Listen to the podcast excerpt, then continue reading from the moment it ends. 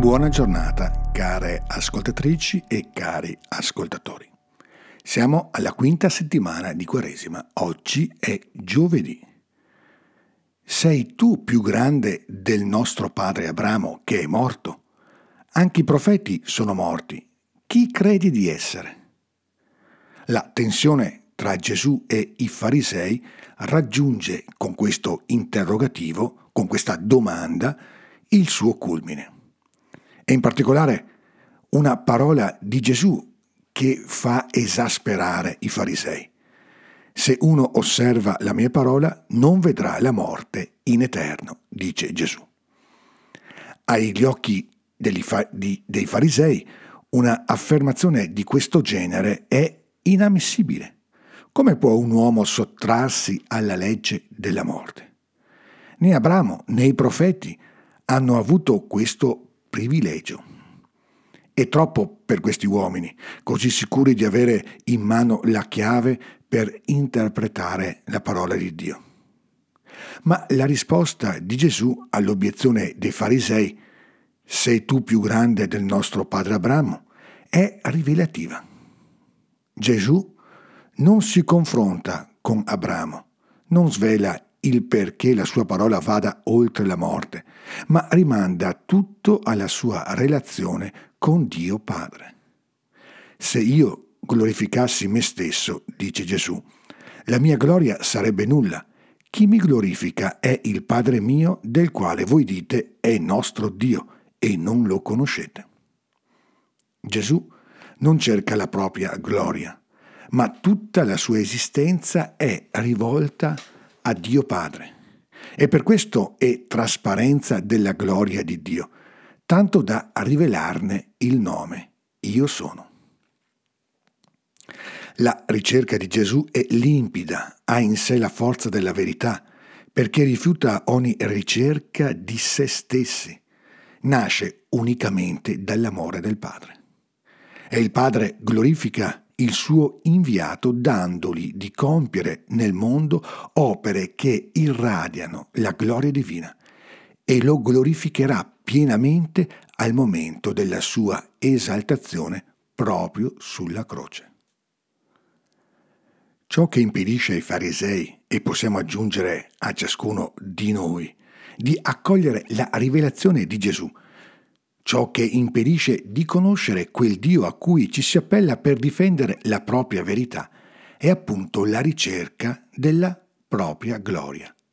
È la menzogna di una idolatria di se stessi che rende pienamente e totalmente cieco il cuore. Non serve a nulla chiamare Dio nostro Padre, chiamare Abramo nostro Padre, se non si vive da figli, da figlie. E si vive da figli e figlie solo quando si risponde con la vita in un atteggiamento di fedeltà a Dio. Un vero figlio deve assomigliare al padre e deve vivere in comunione con il padre. È la vita che dona l'appartenenza, non le parole, ed è la vita che apre alla conoscenza. Gesù conosce il Padre, io invece lo conosco, lo dice chiaramente. Lo conosce perché tutta la sua esistenza è obbedienza al Padre, orientata dall'amore per Lui sino al dono pieno di sé.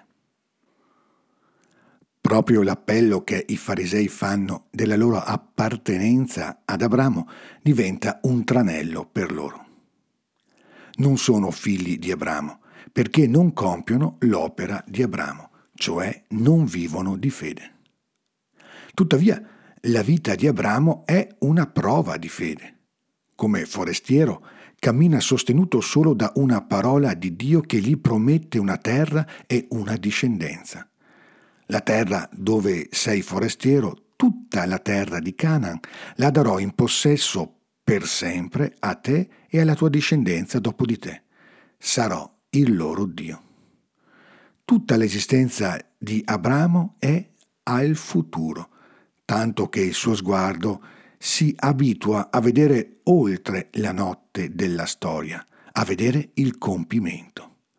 Abramo, dice Gesù, vostro padre, esultò nella speranza di vedere il mio giorno, lo vide e fu pieno di gioia. Nella fede Abramo si è pienamente rallegrato perché già contemplava in, in anticipo non solo le promesse, ma la salvezza stessa di cui Isacco era la figura.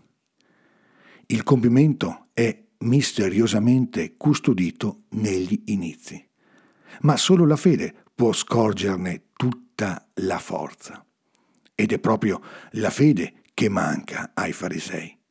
La loro incredulità rende il loro cuore simile a quelle pietre che prendono per gettarle contro Gesù. Non c'è rifiuto più radicale. E questo non ci può lasciare estranei. Ci invita a scendere in profondità nel nostro cuore e lì verificare se in esso dimora la parola di Gesù, se è ri orientato alla ricerca della gloria di Dio, all'obbedienza della sua volontà, se è realmente mosso dalla fede. Non basta che in esso ci sia una patina di appartenenza a Gesù, il Cristo. Essa è solo illusione perché può mascherare proprio quella durezza che ci impedisce di accogliere quel volto di Dio che Gesù ci vuole e sta rivelando. Quella durezza che ci rende sostanzialmente ciechi. Potremmo anche noi sentirci dire, voi dite è nostro Dio e non lo conoscete. Buon cammino di Quaresima e ogni bene nel Signore.